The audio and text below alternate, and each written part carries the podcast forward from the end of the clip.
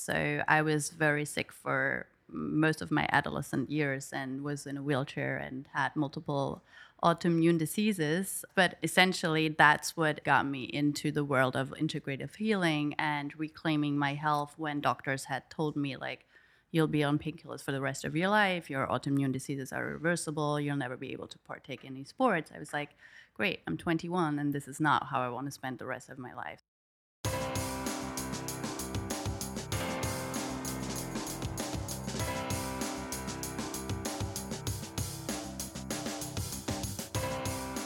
This is Pete Moore at Halo Talks NYC. I have the pleasure of having Jasmine Rahim here with me, who's a fellow Blender workspace tenant in our Halo sector, Health Active Lifestyle Outdoors. So, Jasmine, welcome to the Halo Talks.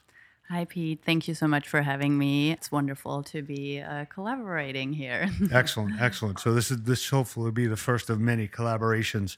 Um, what we're trying to do on on the show here is to to really showcase entrepreneurs and founders who have, have basically turned their passion into profession. Mm-hmm. Um, so you've got a very interesting background and some personal things that have happened to you that you've you've had to figure out how to uh, medicate uh, mm-hmm. uh, and, and and healing. And I, I guess that that kind of formed the basis for helping other people now. So maybe take our listeners through your personal background and some of the uh, parts on the journey that were not health and wellness related mm-hmm. uh, to, to where you are today. Yeah.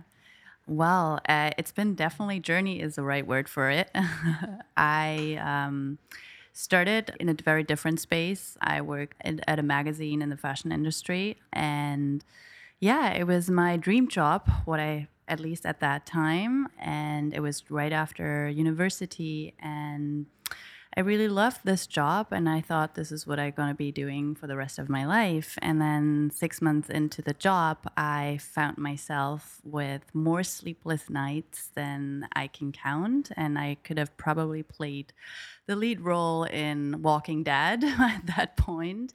Is just you um, were just working, you just became a workaholic. Just, yeah, just working all the time and um, sort of uh, in that industry and with that job because it was a highly sought after job the fine print was well, if you don't perform, we have a hundred people waiting in line to take your position right what, now. And what was the actual role that you had? Uh, was I was at a as an editor, as an editor um, at a fashion magazine. So it, it, was kind of like I often say, like the Devil Wears Prada is not so much an exaggeration because it's really it can be a very hostile environment. I've seen that movie four times. Yeah, uh, I'll, I'll, I'll, admit.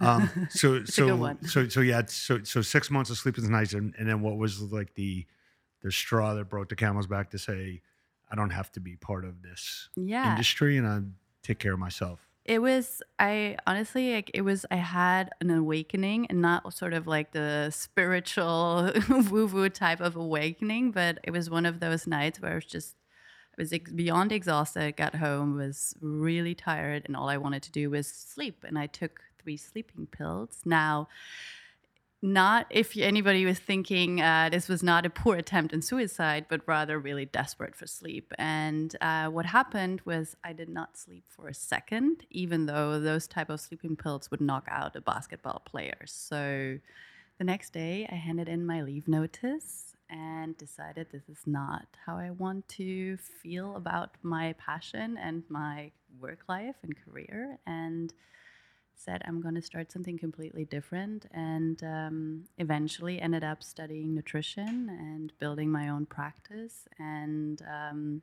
where were you living at this point? Uh, that was back in Germany. That was back in Germany, and then I moved from. Uh, that was in Munich, actually, specifically in Munich. Then I moved to LA uh, almost five years ago, and uh, yeah, and have been doing this work uh, and feel very lucky and honored to be able to do that. Now, yeah. now you come from a family of, of doctors.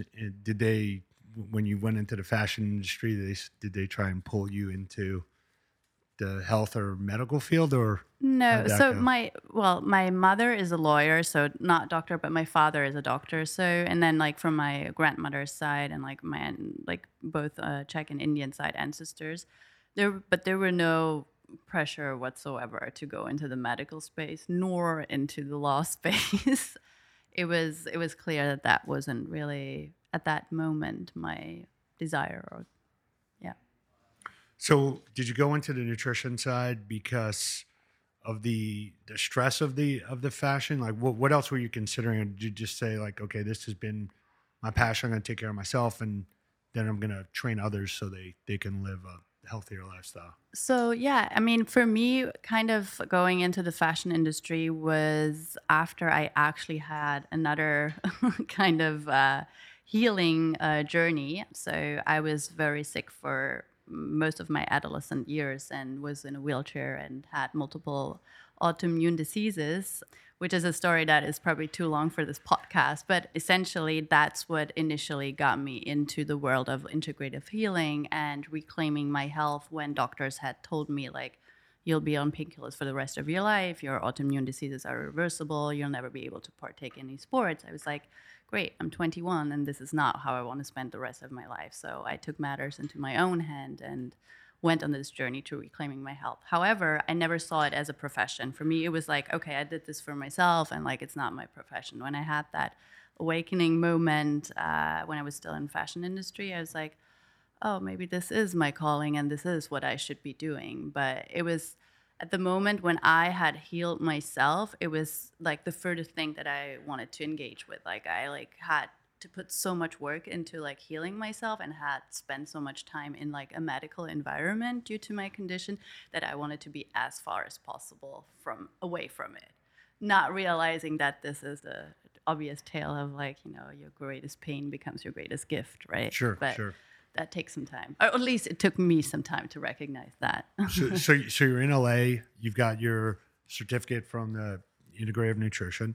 That Uh, too, and then- yes. And then what'd you do? You just started up your own practice and build that client by client. Yeah, it was really client by client. I have to say, I was very lucky and blessed with my clients. They were all uh, very kind in referring me to new clients, and I hadn't done a really good job at like marketing myself. Actually, I have not marketed my, myself at all at that time. It was just really a referral based business, but it worked for me.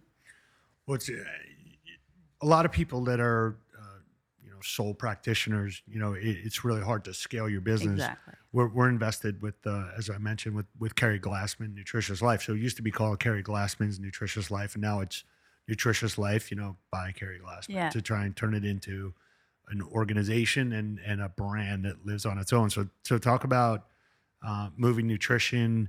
How you came up with that? What the goal is of of saying of being able to detach yourself or thinking about scaling your business? Yeah. So I, as you mentioned, like it's it's definitely as a sole practitioner, like it's hard to scale, and like you have X amount of hours in a day and can see X amount of people, and yet my goal is actually to help more people than like just being one person, and I think just making that knowledge accessible for people, even like for people that when I know like I had to find out so many things myself, and it took a lot. My healing path took much longer than it probably could have taken if I had more access to people like me doing this work and like you know having the support system and and and and the knowledge that is applicable to my specific case. So moving nutrition is kind of based on that idea of like building a business and a company that supports individuals as well as corporations in like their health and well-being endeavors and like from an educational standpoint making that sort of not as a product that that you buy but rather like an educational product so you know you get the skills and knowledge to navigate whatever curveballs life will throw you because life will throw you curveballs inevitably Sure, sure. So you've gone from uh, doing the equivalent of personal training one on one, and uh, now it's almost like the equivalent of nutritional and, and informational group exercise. Uh, so turn that one on one into a workshop, uh, going after a lot of corporations that are obviously trying to get their employee base healthier, more educated, more productive. Maybe that's a differentiator for them as a company where they say, look, we, we're actually you know working with moving nutrition and that's a, a employee perk so talk about what you provide to those types of companies and, and what people say about it Yeah. So I do these uh, workshops called Decoding Wellness, and it's um, a specific of number of employees that just engage in this workshop series where I take them through you know the different aspects of like how to create a framework and implement a framework in your life that helps you to excel at work as well as in your personal life because the lines between that is our, our we are on our devices all the time so they're quite blurred and i think that's also something that's very necessary in our hyper connected world to like just have a new narrative of like how do i actually unplug and take care of myself and uh, what are sort of like mental and emotional and physical tools and tricks that i can incorporate on a daily to excel at work and um, I think it's a win-win situation for both sides. You know, it can some people can say, "Oh, this is like you know, just HR looking to make their company more attractive." But at the end of the day, if your employees feel good, uh, they perform well, and they're also more happier in the workplace. I mean, studies have proven that over and over again. So I think it's really important, and I think it's important, especially in a city that's as ambitious as New York to learn how to crush work without crushing yourself. Nice. I like that. Like that tagline. So, is it a workshop? Is it a standalone? Do they have access to content? Do they have access to you? Mm-hmm. How, how's the retainer work for a, corporation? So there's the talks that I give, which are standalones, and then there's the workshops, which are like following up on each other. So people really go from the first workshop to the second workshop, and like each workshop covers a different area and like a different principle, and you create sort of accountability. We have a seven-day challenge after that. Where I very much emphasize on including the leaders as well, because I think that's really the important piece to like you are as a leader you have responsibility and that's what leadership means so including you you lead by example right like so that's really an important piece for me even though a lot of leaders are first like oh no i'll just let my employees do that but yeah so we have the workshop and it's like every each workshop covers a different area from like just simple things to digestion, nutrition, to you know uh, mental health, emotional health, empathy at the workplace. You know, how do we deal with that, and like, can we address difficult topics, feel safe in the workplace? Like, that's a very important piece um, that they've been researching a lot. Like, people often don't feel safe in the workspace, which causes their cortisol levels, which is a stress hormone, naturally just rise the moment they enter the office. So I think that's something that we need to shift to. So that's that's what I aim. It's for in the workshops, and um, yeah, and like the goal is with eventually build a company and like train a lot of people to do this type of work that I'm doing, and um, yeah, and have a global movement movement and moving nutrition movement of changing sort of the workspace. Great. So let, let's shift gears and talk about you as an entrepreneur starting up this company. A number of our listeners are at consulting firms, banking firms saying, or fashion industry editors saying, I don't want to do this anymore. Like, I want to do what Jasmine's doing. So, what advice do you have to them and how do you how do you define your success well i think success is a definition that is very personal right like uh, who do you compare yourself with right that's also it's always a point of reference that you take but speaking of wellness i think it's an achieving ever higher potential, right? That's the idea of wellness in its original phase. And I think that speaks to success for me too. So, like, you reach a certain milestone and then you build up on that and then you build up on it. So, but yeah, um, starting off, I have to say it takes a lot of courage for me, a healthy dose of naivety, naivety, because I did not know what I was signing up for. And I would say there's, I guess there's two types of people. Like I was the one who actually just went cold turkey and like from being employed, have a sa- safety net to like no safety net and like starting from scratch. But I think there's ways of doing that a little bit with more of a cushioning and like, you know, keeping maybe a side job and then eventually building your business on the side.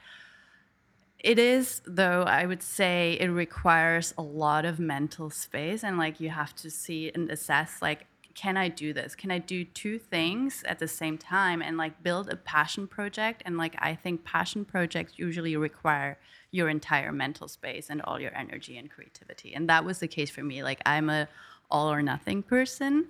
So I just had to go in there that way. But that being said, I think, you know, if you have kids, if you have, you know, a scenario that doesn't allow for that, I would say just, you know, build slowly and like, you know, whatever hours you can commit, commit to it. So, how do you create the mental space to think about where you want to take the business and like spend time? I, I have issues sometimes saying like, okay, here's my hundred emails I'm going to respond to today. Here's like the five projects I'm working on, and you know, it's like ten o'clock at night by the time I stop and say like, okay, what do I strategically want to do tomorrow? Mm-hmm. And am I actually going to do that, or am I going to do the same thing I did yesterday? So, how do you think about that as a entrepreneur running your own business and and saying, okay, I've got these tasks, but I've also got this vision, and I've got to figure out how to implement those because there's a lot of people listening who I think prioritizing what you want to do today versus what other people want you to do today is probably one of the biggest issues in starting up a early stage company. I can very much empathize with that. I think it's a constant like internal assessment that we have to go through and evaluating am I just, you know, putting out fires and like, you know, am I running to like emergency cases or am I doing, you know, some of that of, obviously is part of uh, daily life, but like how much of the work that I do is important work? And like by important work, I mean, is that the work that's feeding the grander vision, right? And like to bring it back to like, you know, maybe a nutrition example, like you can have a meal that is sustaining and nourishing for you know long periods of a day or you can do go for something that's instant gratification right? Like have that cookie and like i'm not dogmatic in any sense. I'm just you know as a as a metaphor for it i think that's that's a good point to just like really assess like oh am i only putting out fires 90% of the time? Then maybe i need to readjust and see if i can you know put a little bit more into like doing important work and then just daily errands but yeah i think it's a it's a i i have not mastered it myself Well, I think it's uh, I somebody said I don't know how I'm doing so far. I'm like, well, just put the word progress. yeah And you have to assess your own progress, and it's usually brick by brick. Yeah, I very much relate to that. I actually love uh, walking around in New York and seeing the sign saying "work in progress," and I'm always like, "Yep, that's me. That's me. There me." you go. There you go. So, just on, on a more macro level, just related to food companies and processed sugar and going to a convenience store and seeing all the garbage that still, you know, has the front shelf space. What's going to be the tipping point? Like when when, when is there something that happens, or how are we going to change that? It seems like the, you know the Kit Kats and the Milky Ways are still front and center. Like what? Where do we get to the point where that becomes there's no demand for that product? How do we get there? Well, I think there will always be a demand for this product because That's your we, instant gratis. yeah and like we as humans we're just hardwired to like you know even like just from an evolutionary standpoint like we gravitate towards sweet tastes because sweet tastes signal our bodies oh this is safe to eat right so and that's kind of like just you know from that standpoint but with that being said, I think it's not so much about like eliminating those things. It's rather like how do we approach them and like what kind of mindset are we in? Or do we have the knowledge accessible and like really accessible in a sense of like, I know I'm eating this and I'm not like eating my emotions. I'm actually eating this because I really enjoy this in this moment and this is not my, you know, main meal of the day. So I think that's one piece, and I think another person, like just from a personal observation of like not being from the U.S., I think what I've seen is really much like a dissolution of like family and family connection and tissue and connective tissue through that. And I was very lucky to grow up in a family where we would have dinner cooked home cooked dinner every single night like even though my mom was working crazy hours like she made a point everybody sits at the dinner table and shares a meal together. And i think when we start you know remembering that instead of like putting kids in front of a tv or a computer these days uh, laptop ipad whatever it is i think that's the that's where we need to start like with the children and with the next generation and like seeing like how do we educate them in schools and get them in touch with like real food instead of just that and seeing treats as what they are treats Got it. That's great. That's great. So, well, um, any, anything else you want to share with our our listener base? Things that you've learned, um, takeaways. Wow, what I've learned. I've learned a lot. It's been, I, I always say uh, experience is what you get when you don't get what you want. yes. So I tell uh, people I have a lot. The reason why you should work with me is because I've seen that before. I probably lost money doing it, and I'm going to try and avoid you from making that Yeah. same mistake. Yeah. I think yeah, that's really like I I think we're I really like what you said about the work in progress. I think we're a work in progress and I think it's it's just I think it's important for us to be maybe sometimes a little bit more human and a little bit more forgiving and that creates the space to, you know, create something new, whatever that is on your path. Great. Well, thanks for uh, for being on. It's great to hear your story. Uh, wish you uh, continued success, and hopefully we can help build upon what you're what you're building. Okay, thank you so much for having me, Peter. It's great to be here and I'm looking forward to more soon. Excellent.